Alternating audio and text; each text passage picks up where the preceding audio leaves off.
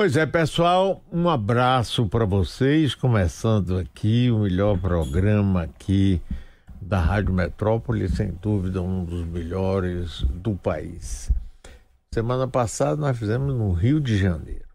Essa semana, só o nosso grande e querido Jânio está no Rio de Janeiro, em compensação, Bob e eu estamos aqui. Então, Jânio de Freitas, como vai você, meu amigo? Tudo bem? Tudo bem, eu vou aí mastigando a minha, meus agrotóxicos. Todo dia uma boa dose. olhando umas manchetes que eu fico me perguntando a quem se dirigem os assuntos tão banais, tão restritos. Eu não sei se fico eu deslocado ou se é o jornal que está deslocado. Como, em geral, a gente é generoso consigo mesmo, a minha convicção continua sendo de que o jornal é que está fora do tom, do mundo, da vida, do país. É isso. Vou indo. Pois é. Eu também tenho a mesma sensação que você, viu? Mesmo. E cada dia fico mais assim. E você, Bob, que bom que você está aqui. Começando as férias dele, Jânio. Nem você nem eu vamos ter férias, mas ele tem é justo. Alguém tem que. E, ir, né? veio para Bahia, porque disse que as praias daqui são boas e não tem pedra, mas eu não sei, não vou nem discutir. Ah, é? Vai para as praias? Ah, ah, enfim, um baiano vai para as praias, é? ah, cuidado, olha, o que tem de pedra. É isso. Abre o olho. Boa Implacável. tarde. Boa tarde, Jânio, Mário, queridos, querida. Boa tarde, amigas e amigos. Estamos aqui, né? Olha, só para começar, o Jânio falou que continua comendo seus agrotóxicos. É, ontem saiu uma notícia que o, a contaminação por agrotóxicos no estado do Pará aumentou 600%. 600%. Só isso, Mário contaminação por agrotóxico no Pará, 600% de, de aumento de alta. Garimpos. Sim, mas mesmo agora no governo agora, Lula? Não, aumentou medida agora, não sei se de quando é a medição, mas aumentou, tipo, constatou-se que o número de casos, etc., foi de 600%. Certamente resultado de quatro anos de garimpo e mercúrio. Alter do Chão, por exemplo, diz que as águas do, do, dos rios estão absolutamente contaminadas o Ailton Krenak prevê uma Baía de Minamata, que foi aquele, aquela tragédia nos anos, muitos anos atrás no Japão, com contaminação por mercúrio, né? Que nascem pessoas com defeitos físicos, etc., por causa do consumo de mercúrio. Então, aproveitando a deixa do querido Jânio. Eu queria só lembrar aqui, que eu me esqueço sempre no princípio, nós estamos transmitindo pela Rádio Metrópole FM 101.3 pelo YouTube da Rádio Metrópole, pelo canal Bob Fernandes. E aí, Jânio, entre um envenenamento e outro, como é que é esse final de ano, início do próximo? Como é que está você vendo essas coisas? Olha, vivemos o ano da distensão cautelosa né? Uhum. No fundo, é, estava sempre um certo temor de alguma bobagem por aí. Enfim, bolsonaristas ativos, militantes, não são confiáveis. Né? Então havia e sempre houve, silenciosamente na maioria dos casos, mas sempre houve uma expectativa um tanto negativa sobre o decorrer do ano, sobre chegarmos ao final do ano com a tranquilidade em que estamos. Então, nesse sentido, foi um ano muito positivo. Do ponto de vista uh, da economia. Tudo indica que uh, Fernando Haddad teve um êxito superior ao que se podia esperar dele. Os números daqui a pouco estarão saindo e eu acredito que vão comprovar isso. Haddad foi muito hábil, muito hábil na, na condução das relações dele com o difícil comando do Congresso, particularmente no caso do Arthur Lira. A mesma coisa, embora num outro nível, num outro gênero de ação. O Lula conseguiu também, mal ou bem, a meu ver, para o meu gosto, sendo mais eh, generoso do que, do que seria aceitável com as exigências do Congresso, outra vez, particularmente de Arthur Lira, mas o resultado é preciso reconhecer que funcionou em grande parte. E em outra parte, por se tratar do Lira e do Centrão, não funcionou. O que bom por inteiro não se pode esperar de um nem, nem dos outros, no caso. Não se pode esperar do Lira nem do Centrão. Então, por exemplo, o marco temporal foi uma. Eu vou usar uma palavra com a qual muita gente discordará, mas que, a meu ver, é bastante aplicável ao caso. Foi uma traição feita ao Lula, ao governo, aos indígenas e ao país a manutenção desse absurdo que é negar direito de posse aos indígenas nas terras é, em que eles não estavam exatamente na promulgação da Constituição. Isso é uma, um absurdo total, isso não tem o menor sentido, até porque há exemplos é, grosseiros desse absurdo. E os índios, os Yanomami, são é, parcialmente nômades os que não estavam em determinada parte da sua reserva. No dia da Constituição, no dia de, de, de decretação da Constituição, não estavam na sua terra porque são parcialmente nômades. Perdem a sua terra pelo decreto, pelo, pela, pela pelo texto, pelo projeto aprovado pela Câmara, perdem. Isso é uma estupidez, em todos os sentidos.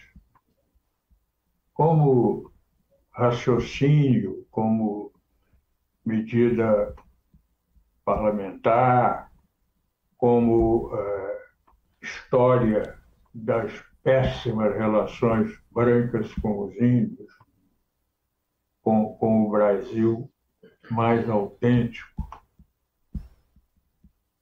Então, é, foi um ano com, do ponto de vista é, da produtividade para a correção de malfeitos desse país, foi um ano relativamente aceitável. E para a, a conjuntura política para é, um, uma vida menos de menos mal-estar, foi um ano muito positivo, porque desde o 8 de janeiro em diante não tivemos sacudidelas militares nem civis e tivemos, como contrapartida a isso, tivemos um trabalho magnífico do Ministério da Justiça, uhum. por Flávio Dino, e dos inquéritos é, conduzidos pelo Supremo Tribunal Federal na pessoa do ministro Alexandre de Moraes. Então, é, é, esses dois pontos aí foram bastante positivos e justificam os 365 dias que atravessamos. É isso. Diga, Bob. É isso. É, eu acho que o Danilo tem uma, uma cópia ali de umas coisas que eu vou falar, que acho que é, falando especificamente de resultados econômicos, comparando Sim. este novembro último com o novembro passado, se o Danilo tiver aí no ponto e puder pôr no ar, senão eu já vou lendo aqui e na hora que ele botar tá valendo. Bota aí, Danilo, bora. É, o dólar em novembro passado, aí, do ano tá aí, passado, tá estava a 5,97. Durante o governo Bolsonaro, chegou a bater em 6,91 o dólar. Hoje está a 4,82. Hoje, sexta, quarta-feira de manhã. A bolsa fechou segunda-feira com um recorde de 133 mil pontos. A inflação sob Bolsonaro ao longo dos seus anos cresceu 26,93% em relação ao período anterior de Dilma. Há um ano, era de 5,13% a inflação, hoje é de 3,75%. Hoje eu digo novembro. O desemprego há um ano era 9,3%, a taxa chegou a dobrar, chegou até a 14,7% durante os anos Bolsonaro, e, e desemprego entre os 18 e 24 anos durante aquele período chegou a 22,8% entre pessoas de 18, hoje está 7,7%. O PIB de 9,9 trilhões, novembro passado, hoje 10,7 trilhões. Com Bolsonaro, chegou a ser a 12 economia do mundo, hoje é a nona. Para os adoradores, para os, isso segundo o FMI, para os adoradores do Deus mercado, esses, esses números significam alguma coisa. Não estamos nos melhores dos mundos, é evidente, é claro, por motivos vários, mas corroborando o que diz o Jânio, os números indicam e dizem com clareza o que vivemos ao longo deste ano. E só você não ter todo dia de manhã aqueles coices na porta do curralzinho do Palácio da Alvorada já é uma maravilha. Só você ter tranquilidade, você ter o mínimo de não ter sobressalto todo dia, alguém sendo ofendido, xingado, coices e aqui e ali, já é um avanço civilizatório bastante interessante, digamos assim. Eu concordo inteiramente, mas eu fico assustado, Jânio e Bob, com editoriais do Globo, do Estado de São Paulo e de outras mídias, rapaz, que simplesmente não só ignoram tudo isso, como chegam, no caso inclusive da Globo, a estabelecer quase que ameaças né, a tentativa de desacreditar tudo aquilo que foi feito né, e ameaças. Olha, se não mudar isso, nós vamos para tal lugar. Eu me lembro de Paulo Guedes, com seis meses a gente vira Cuba, com um ano e meio a gente Venezuela. vira Venezuela. Ah, e aí, Jânio, essa grande mídia continua dominando e fazendo isso tudo. Por outro lado, eu sinto, não sei se vocês concordam, uma certa debilidade na área de comunicação do governo Lula. E que permite, inclusive, esses vazios. Sim. É, vamos começar aí pela coisa da comunicação. Os governos, em geral, pensam em comunicação é, via publicidade, propaganda. Essa é uma maneira de conseguir algum resultado, mas não um bom resultado. Essa, é, esse tipo de, de, de anúncio, de propaganda, tá, não convence ninguém. É tão obviamente produzido com a intenção duvidosa de convencer sobre uma coisa que é, é, suscita certas suspeitas, dúvidas, ignorância, desconhecimento, que o anúncio não cumpre na área política, na comunicação política, a função que ele cumpre muito bem na área comercial, Uhum. Há uma diferença enorme de recepção. Eu não sei porquê, haverá quem diga que é ótimo gastar um dinheirão porque há comissões para lá e para cá e para colar e para cima e para baixo. É verdade, há mesmo. Mas é, é um gasto inútil. O que faria funcionar, e é assim, que funciona onde, onde há uma comunicação direta, seriam os ministros dando explicações Isso. sobre o trabalho que estão desenvolvendo. Isso, exatamente. Sobre é, que objetivos esses trabalhos têm, o que já foi feito, o que poderá e o que não poderá ser feito. E se comunicar como é da obrigação de qualquer governo se comunicar com a população, com o eleitorado.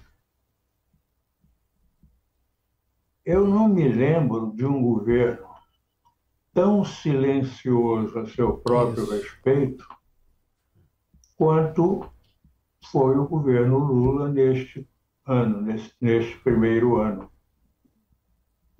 do Ministério da Saúde, por exemplo, Isso.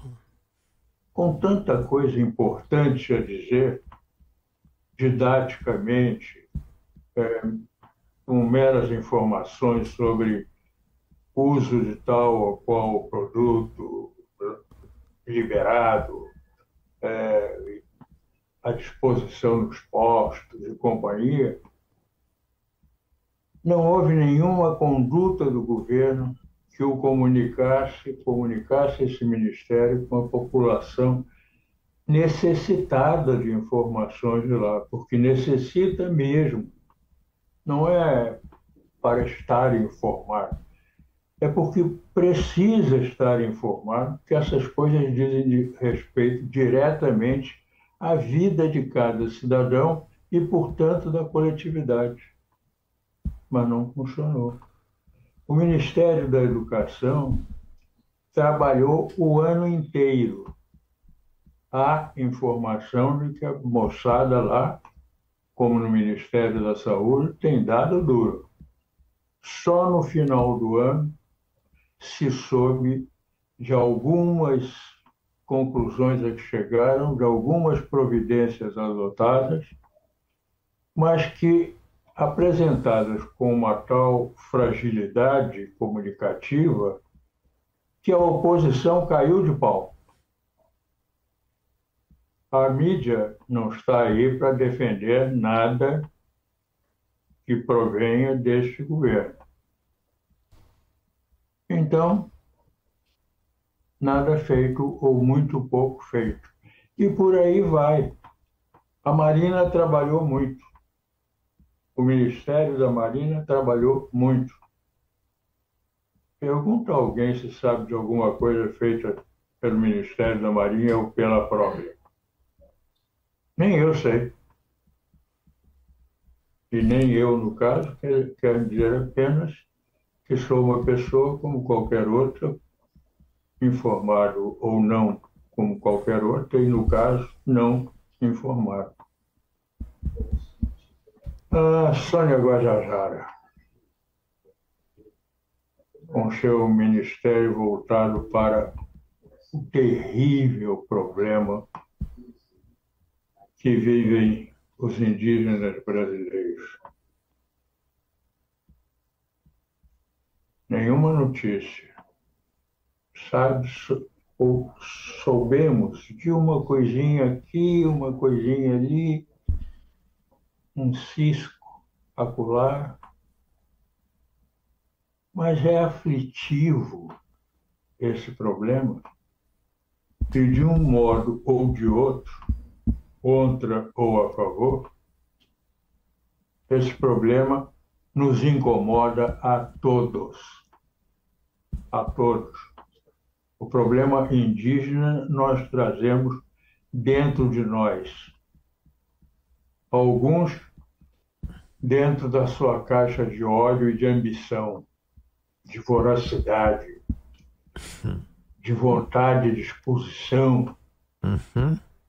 tomar as terras indígenas, de liquidar com os povos indígenas que incomodam, pela simples existência, já são incômodos para essa gente.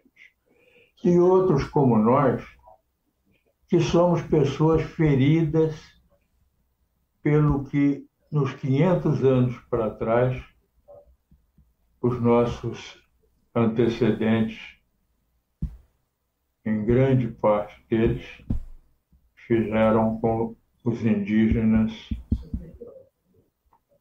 inocentes, donos da terra, brasileiros mais do que qualquer branco, pardo, negro nascido no Brasil. E, no entanto, são os grandes sofredores desses 500 anos, juntamente com os negros, que foram escravizados e, por isso, figuram paralelamente aos índios. Escravizados e depois largados por aí, porque a escravização foi simplesmente guardar as correntes e deixar os negros em luta pela vida até hoje numa batalha de perspectivas sempre difíceis.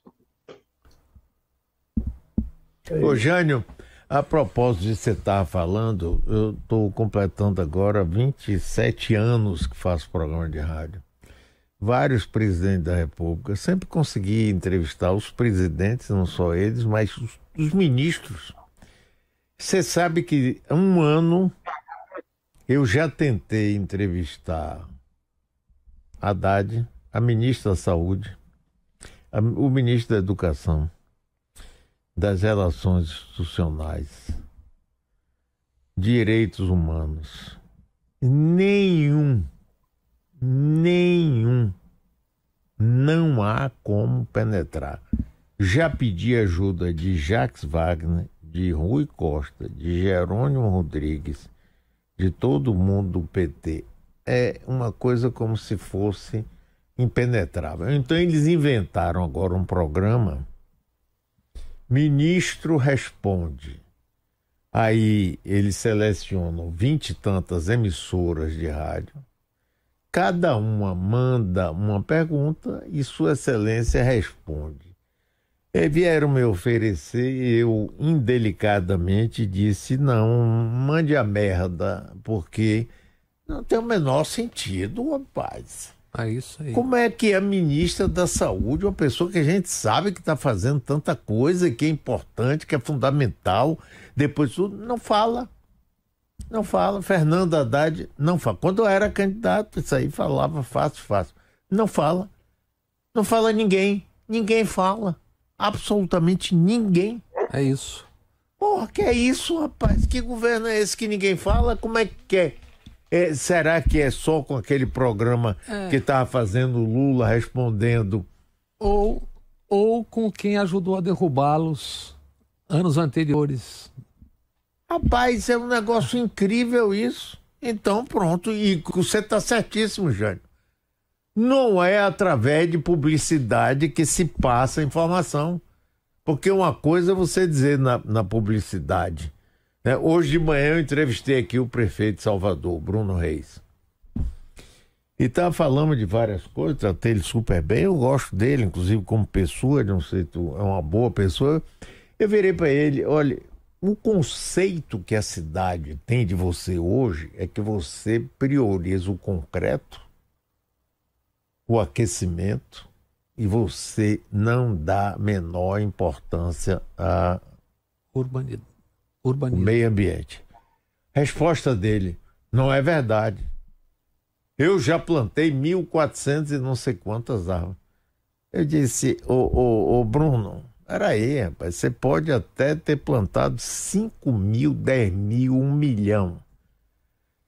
Só que a, a, a percepção não é essa. A percepção, quando passa e vê espigões sendo construídos, quando passa e vê avenidas sendo destruídas por obras e áreas verdes sendo destruídas, você quer o quê?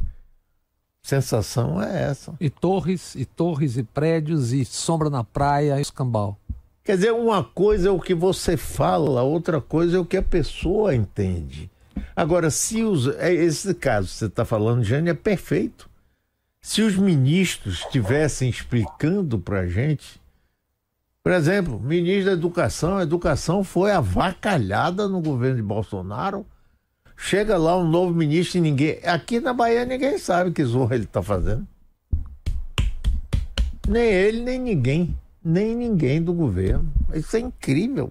Olha, é aí, Bob. Mário, da cidade nós vamos falar daqui a pouco, mas eu, eu vejo assim, concordando com tudo que vocês estão dizendo, o Lula é uma figura solar e parece que os demais estão. Pro... A impressão que dá é que os demais estão proibidos de falar. Porque o, o Dino começou falando que estava indo ao Congresso, de repente também tinha o Supremo pelo caminho, se calou. Como é possível que a ministra da Saúde, por exemplo, todos estamos tentando falar, não explique o que está acontecendo e o que vai acontecer em relação aos planos de saúde, que tem dezenas de milhões de usuários. A, a, a mil acaba de ser vendida. E que está à beira do, do caos. Do, do, buraco. Como é que não explica? Agora, peraí, ao mesmo tempo, todos eles estão em eventos internacionais é. da LIDE, de João Dória. Mas Lula, Lula proibiu os ministros de irem. Mas estão indo de novo. Então, então já essa proibição já, já foi. Tudo de novo, rapaz. Você vê lá, presidente do Senado, presidente do Congresso, presidente da Câmara de Deputados, presidente do Senado, ministro da, da Educação, ministros, todos os ministros. Todos. Eu nunca vi para chegar lá, porque na realidade isso é apenas uma forma de você fazer uma rede é de. Lobby lobby de contatos. Claro. Aí vão, vão, vão para Dubai, rapaz. Vão para Dubai, vão para Arábia Saudita, vão para Davos, vão para tudo. Porra, peraí, rapaz. Esse negócio... Não, é, é, eu acho que tem uma coisa que obviamente há uma determinação, porque não é possível que todos se escondam. Quando aparecem, vão na Globo News. Né? Quando aparecem, vão na Globo News. E nada contra é ótimo, parabéns para a rapaziada da Globo News. Sim. Agora vão para lá. E só lembrando que a gente está conversando aqui, é, a revista Piauí publicou há pouco que dos 10 sites que tratam de notícias econômicas financeiras, ou seja, onde todo mundo lê hoje, 69% ou 70%, 71% é, são de 10, 6 são de bancos. E 79% no noticiário sai nesses seis sites que pertencem a bancos. Os outros são Globo, Estadão. Então, cê, vejam quem é que está formando a opinião pública em relação à questão da economia, por exemplo. Você citou os editoriais em relação a Haddad contra a economia. Eles estão dominando o noticiário, eles tomam conta do noticiário e nada se contrapõe a isso. E quando os ministros não podem falar, porque me parece que é claro que eles não podem falar, porque se não estão falando com ninguém, se você está vendo isso, está todo mundo. Alguma coisa está acontecendo. Fala em off. Mas o off não é, não é o ministro explicando o que está acontecendo no seu setor, na sua área.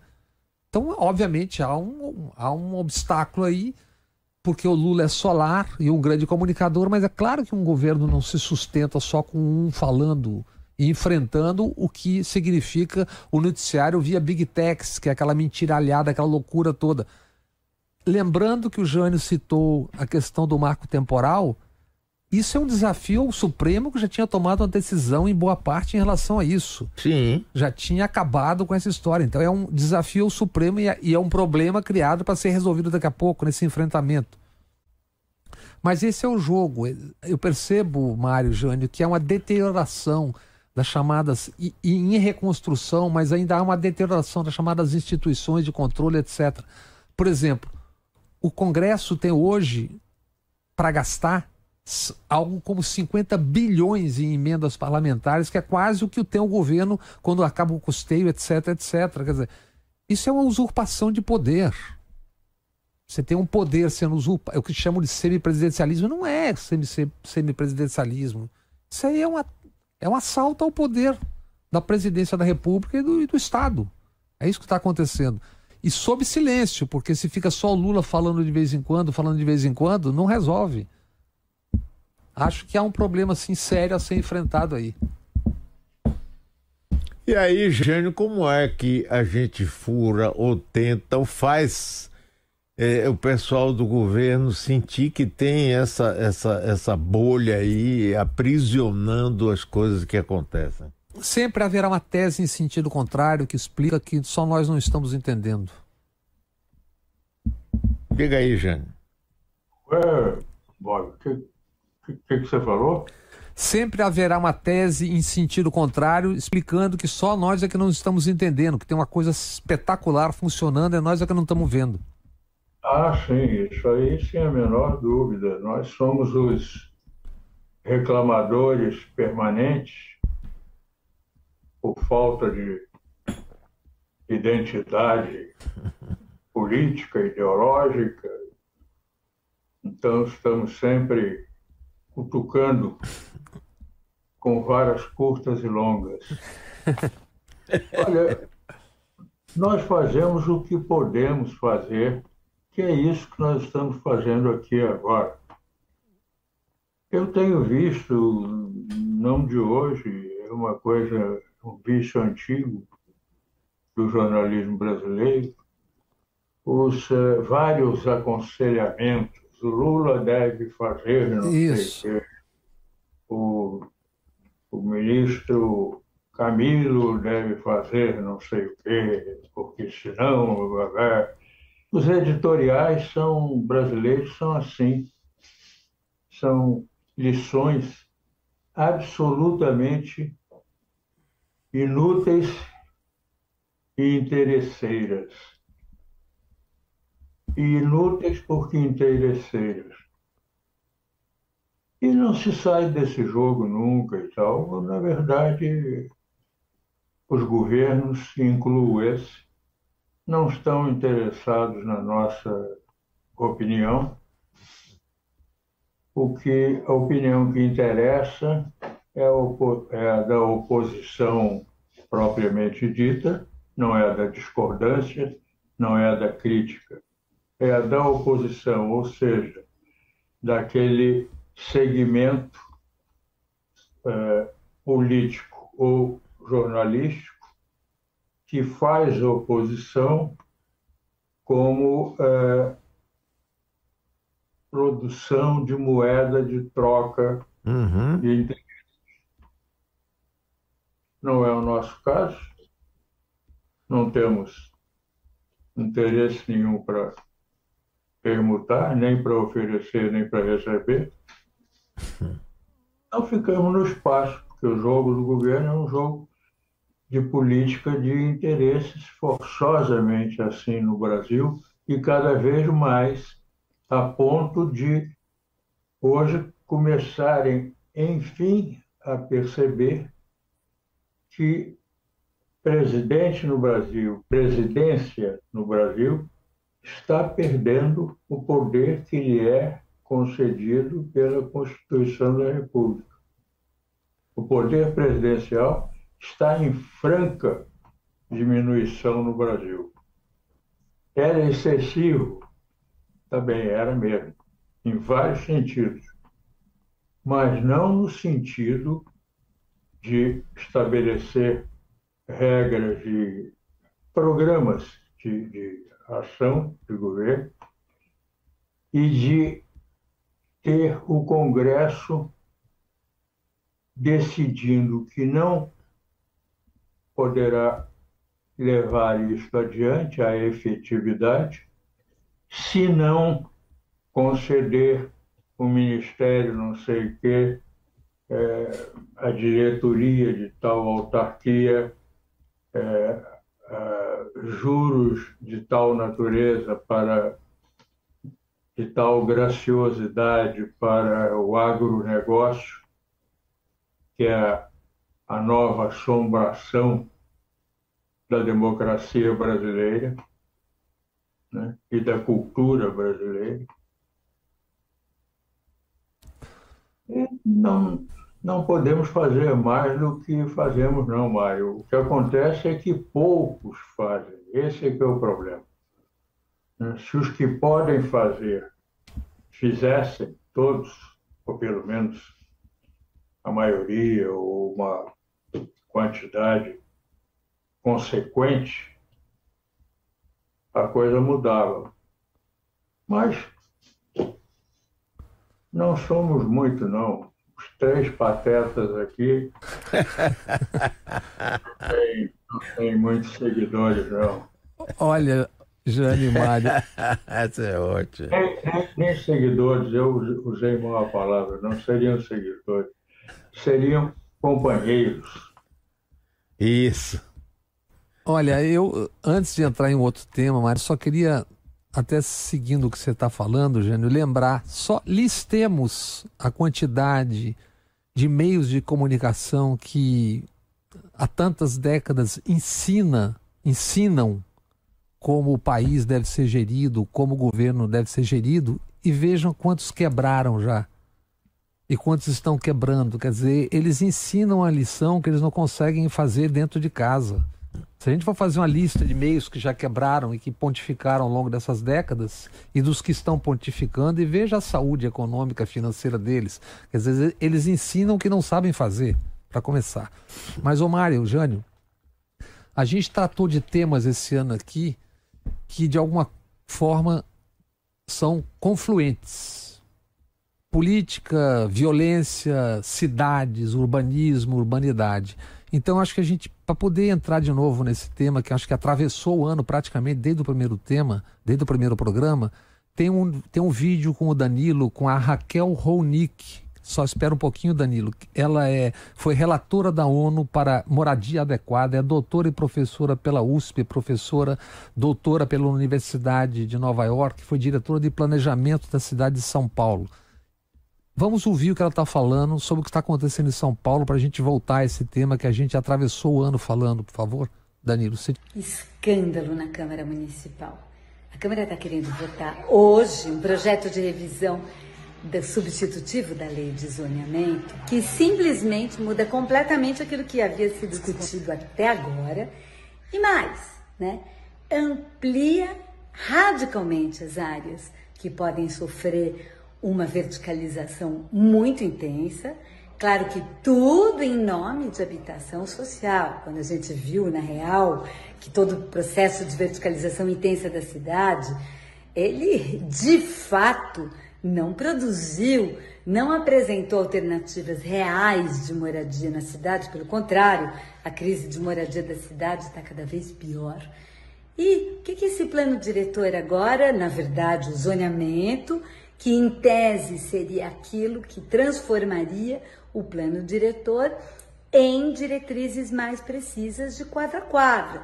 No plano diretor teve várias exceções, várias restrições, levando-se em conta topografia, existência de vilas, uma série de questões. O que, que esse zoneamento faz? Amplia loucamente e mais transforma completamente aquilo que era o eixo central do plano diretor, que era concentrar as densidades em torno dos eixos de transporte coletivo, em algo totalmente generalizado. O que, que significa isso, Mário? O plano diretor, esse plano diretor, vinha do governo Haddad, que uhum. esse, esse plano ganhou dois prêmios mundiais da ONU Habitat e do Arcdale, de arquitetura. Hum. A desfiguração, qual era a ideia central? É que você permitiria a verticalização, ou seja, prédios maiores um pouco e mais próximos, nos corredores onde houvesse transporte público, metrô e ônibus, tipo Sim. a Avenida Rebouças. Sim. Mas o que, que significa? Isso implicava em o quê? Distâncias de, no máximo, 300 a 400 metros os prédios para que as pessoas fossem a pé.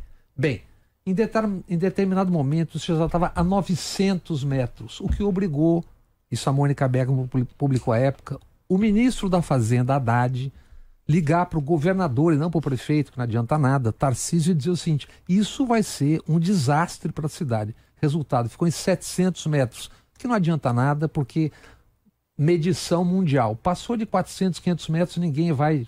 O cara pega o carro e não vai mais a pé. 700 metros. E o que está acontecendo agora a isso que ela se referiu? Vão fazer um zoneamento que pode tudo, pode construir qualquer altura, em qualquer lugar, em São Paulo. Mas não é em São Paulo. Nós tratamos disso o ano todo aqui. As cidades estão sendo atacadas pelo capital imobiliário, construtor, as cidades estão sendo arrebentadas. E isso tem um custo brutal quando o mundo está discutindo aquecimento.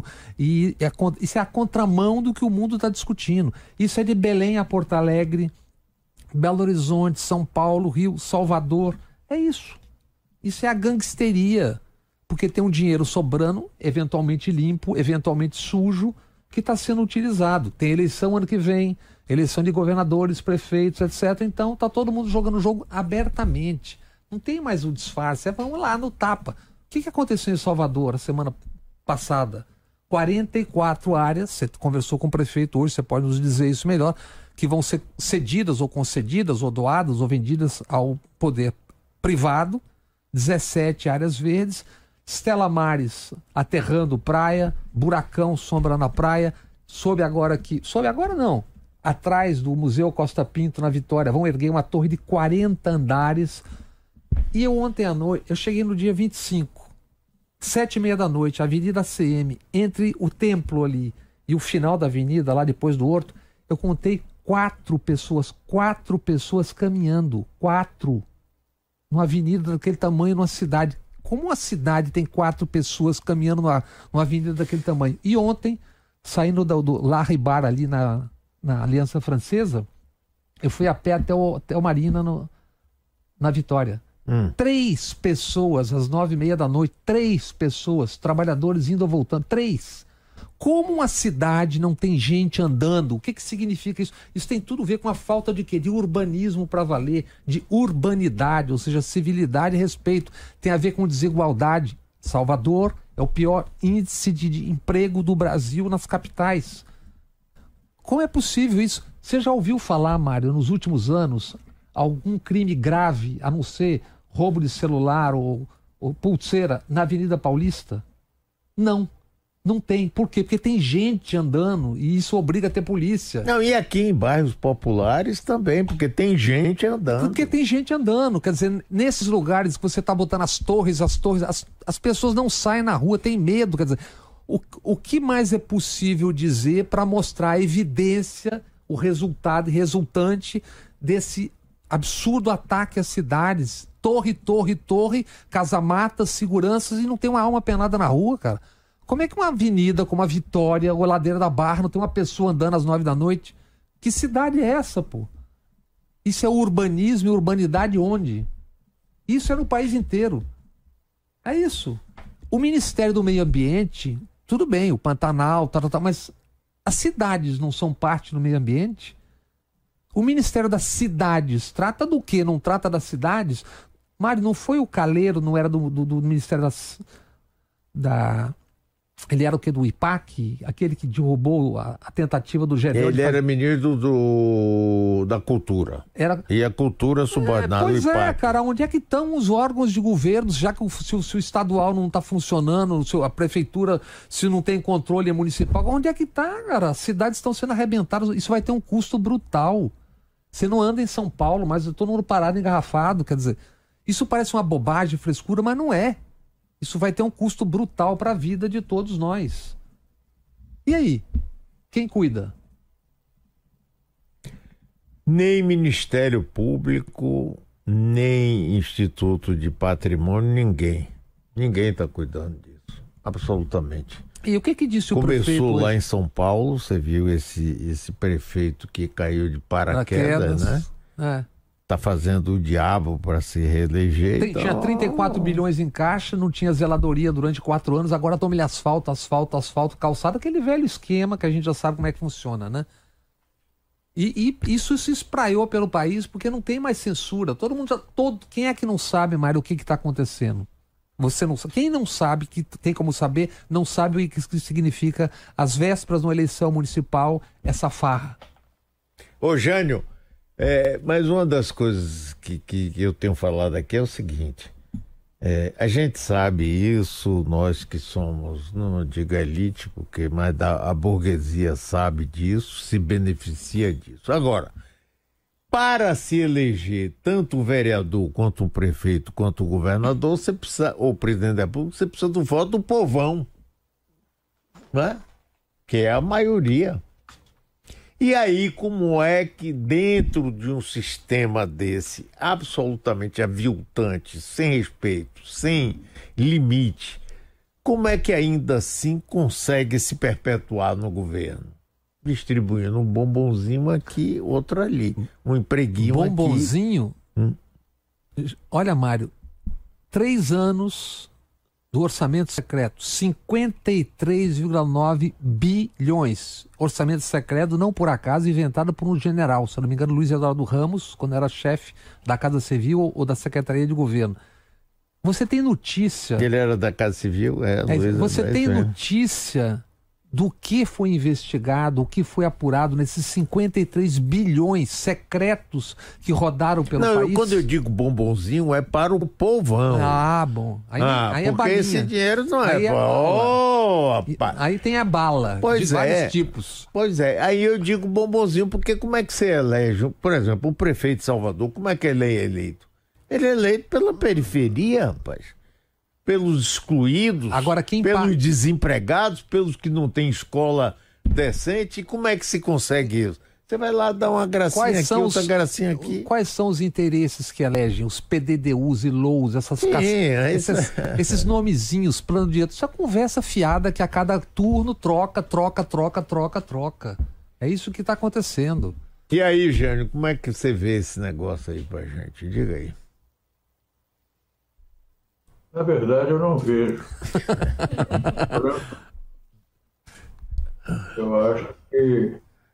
É demais mesmo. É tudo, tão, é tudo tão distorcido, é tudo tão emaranhado nessa formidável bagunça nacional que é difícil a gente estabelecer diagnósticos exatamente para os problemas. Eh, fundamentais, é complicadérrimo. Esse, por exemplo, volta a ser a questão do o problema da comunicação. O povo brasileiro não sabe de nada. E não é só o, a grande parte do povo brasileiro. A burguesia brasileira não sabe de nada a elite brasileira é de uma ignorância de fazer chorar. É isso é aí. Terrível.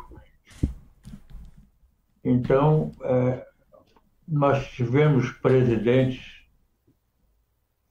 que vieram. Pô, vou dar um exemplo clássico. Fernando Henrique veio conhecer um pouquinho, muito superficialmente, o interior do Brasil da campanha eleitoral, uhum. em que você pousa numa cidade, fala, ele comia a barra de bode, sei lá, intestino. Ah, de... Jânio, tri... foi comer um bode em Petrolinas, disse que era tri pela Modecan. Pois é. Ele, é, ele realmente disse que em Paris, quando questionaram, então, disse, poxa, mas você está comendo tripa de bode, não sei o que. Ah, em Paris se come muito isso. É isso. Imagina. Pô, que insultar os parisienses tão tolamente. Mas ele conhecia muito bem Nova York e Paris. Isso conhecia bem. Mas ele não conhecia Recife. Ele conheceu Porto Alegre porque a tese dele tinha a ver com a escravidão no Sul. Aliás, é intransponível. O português, a linguagem, é uma coisa assombrosa. Eu me lembro muito do Zelito Viana, com o livro na mão, capa verde, editora e difusora, não sei o quê. E disse, rapaz, eu estou lendo um livro difícil de ler. eu fui ver qual era. Era a tese do Fernando Henrique, é, passada a ser livro comercial. Eu ainda não tinha enfrentado o livro. Aí fui fazer essa aventura por causa da, dos elites e tal, que estava lendo, devia ser um livro interessante, pelo menos, é, no conteúdo, ainda que não na forma. Não era uma coisa nem outra. E o que acontece com um presidente eleito e reeleito faz imaginar o grau de informação do povo brasileiro. O próprio Fernando Henrique veio ao Brasil um africano chamado Jomo Kenyatta. Jomo Kenyatta é o autor esquecido de um manifesto que foi a origem do susto, do alarme das iniciativas decorrentes daquele manifesto que denunciava e alertava para o que estava acontecendo com os animais, com a fauna do mundo e com a flora do mundo. O Fernando Henrique não sabia quem era não recebeu. Não sabia quem era o Jomo Kenyatta. Veio aqui um cidadão tcheco, Pavel, que foi autor do famoso Manifesto dos 70, famoso para todos os que se interessam por política internacional, por regimes é, nacionais, é, democracia, comunismo, autoritarismo, não sei o quê. Na Tchecoslováquia foi, foi um dos primeiros atos de enfrentamento do poder soviético na Tchecoslováquia. Esse, poder, esse movimento cresceu, criou a Primavera de Praga e foi esmagado pelos tanques soviéticos. Uhum. Esse, esse pavilhão feito famoso por duas razões. Por esse manifesto chamado Manifesto dos 70, que foram 70 corajosos eh, escritores, jornalistas, poetas que assinaram, dramaturgos que assinaram esse manifesto, e porque ele mesmo é autor, é dramaturgo e autor de peças importantes, peças que tiveram grande êxito pelo seu sentido, pela sua uh, correlação com, com as circunstâncias então vividas, de poderes e autoritarismos e coisas que tal. Depois que ele saiu do encontro com Fernando Henrique, os repórteres perguntaram e aí, presidente, como é que foi? Foi bem a conversa? Como é que foi? Aí ele disse: Olha, não basta escrever peça para ser importante como presidente, como crítico, analista do mundo. Então não, não deu cola. É isso. Não deu e a culpa foi do outro. Pô, Mário. A falta de informação, Mário, é que explica, não só no Brasil. Aqui é um caso extremo. Mas a falta de informação é que explica tantos votos desorientados, tantos votos é, absolutamente é, pendurados em esperanças vãs, inúteis, ficções, promessas completamente irrealizáveis, mentirosas, de má fé, promessas vigaristas. É, é, o que falta é uma é que falta é informação. Informação. Sem a qual não se faz nada corretamente. Mário. Diga, Bob. É, nós devemos ao ex-governador de São Paulo, Cláudio Lembo, quando governador, é durante aquele ataque do PCC, hum. ele, irritado com a pressão de donos de banco, TV Globo, etc., deu entrevistas maravilhosas onde ele resumiu dizendo o seguinte: a elite branca brasileira, inculta, vive em Paris e não conhece o Brasil. E disse muito durante aquele ano. E, aliás, eles se tornaram reféns do Cláudio Lemos, que era governador de São Paulo, não podiam responder, porque tinha uma eleição. E ele disse tudo ali. É isso que o Jânio está dizendo. Eles, eles, eles fazem nas cidades do Brasil tudo aquilo que eles dizem que acham. Ah, você viu, pare. Vai ver se lá fora você faz qualquer coisa assim nessas cidades que eles vão, no tapa. Não faz. Cada, cada bairro é consultado, cada sociedade é consultada, não é assim. Então é isso. Cláudio Rembo, aliás, salvou a cidade de São Paulo ou a população da cidade de São Paulo. Ele era o, o, governador, da quando se dá aquele inteligentíssimo levante feito pelo PCC, é comando do Marcola, que hoje é um nome que a imprensa não cita, PCC, aliás, também não é. Uma facção paulista, a facção paulista. Pô, por que não pode citar PCC? É isso. Por que não pode citar o nome do Marcola? O que é que o que é que isso melhora, atenua a criminalidade no Brasil? Isso seria uma burrice, mas está aplicado por toda parte. Pois bem, o Cláudio Lemo era o governador então.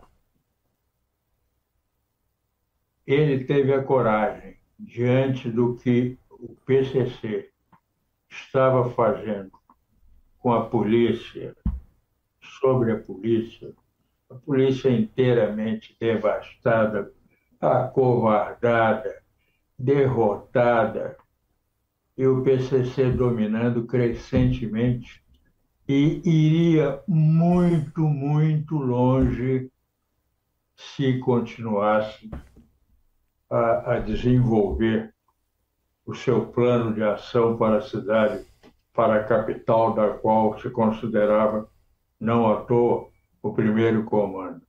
O Cláudio Lemos teve a coragem de dizer: não temos condições de encarar. Não dá para conter, quanto mais para vencer esse pessoal. Nós vamos fazer um acordo com eles para acabar com isso, cessar essas mortes, cessar esse, esse medo, pânico em que está a polícia, com agentes seus morrendo por aí, porque o PCC tem os endereços domésticos dessa gente, está acabando com eles, volta e meia acaba com um e tal. E fez o acordo, e foi o que salvou São Paulo do, do que acabaria sendo uma calamidade, inevitavelmente fosse pelo extermínio que o Estado de São Paulo praticasse para vencer ou tentar vencer o PCC, fosse pelo que o PCC já estava fazendo, ampliava e nem se sabe, nem se imagina até onde iria. Para encerrar, então, já... olha, para encerrar de minha parte, episódio do PCC em que uma cidade de 11 milhões de habitantes se escondeu debaixo da cama diante de um ataque comandado por três presos. As universidades fecharam as portas. Eu estava lá esse fim de semana, abrir, a cidade toda fechou. Em vez de abrir, até o, até o prostíbulo fechou. Tudo, tudo, fechou a cidade toda. É, em vez de abrir as portas para debater, etc., como se faz mundo afora, todo mundo se escondeu em casa. Então, foi muito extraordinário o que ele disse à época depois, se referindo à elite branca. Agora, infelizmente, nosso tempo acabou. Hoje é o último programa deste ano. Deste ano. Eu quero desejar a você, Jânio, a Bob, a todos que nos escutam e nos veem aqui pelo canal Bob Fernandes, um feliz ano novo. Que a gente continue juntos aqui, meio quixotescamente, mas sem desistir. Jânio, meu querido, muito obrigado por tudo, tudo, tudo, tudo. Feliz ano novo, saúde a vocês dois um agradecimento grande e o desejo que a gente possa continuar falando com essa franqueza, com essa clareza por todo o próximo ano e vocês dois pelos anos subsequentes. Nós todos. E outra coisa, voltaremos a fazer uma edição no Vidigal, porque além do programa ter sido fantástico, o almoço que se seguiu foi da melhor qualidade. Então, um beijo para você e para Sérgio de Freitas, nosso queridíssimo amigo e seu filho. Mário, Jânio, querido... que nos assistem, abraços e os mesmos votos. Mário Jânio, queridas amigas e queridos amigos, um abraço, que tenham todos um ano legal, cada vez melhor e nos vemos de volta depois das férias de janeiro, não é isso? Suas! Eu e Jânio continuaremos a trabalhar. Um abraço para todos. Feliz ano novo! Segue a programação da rádio.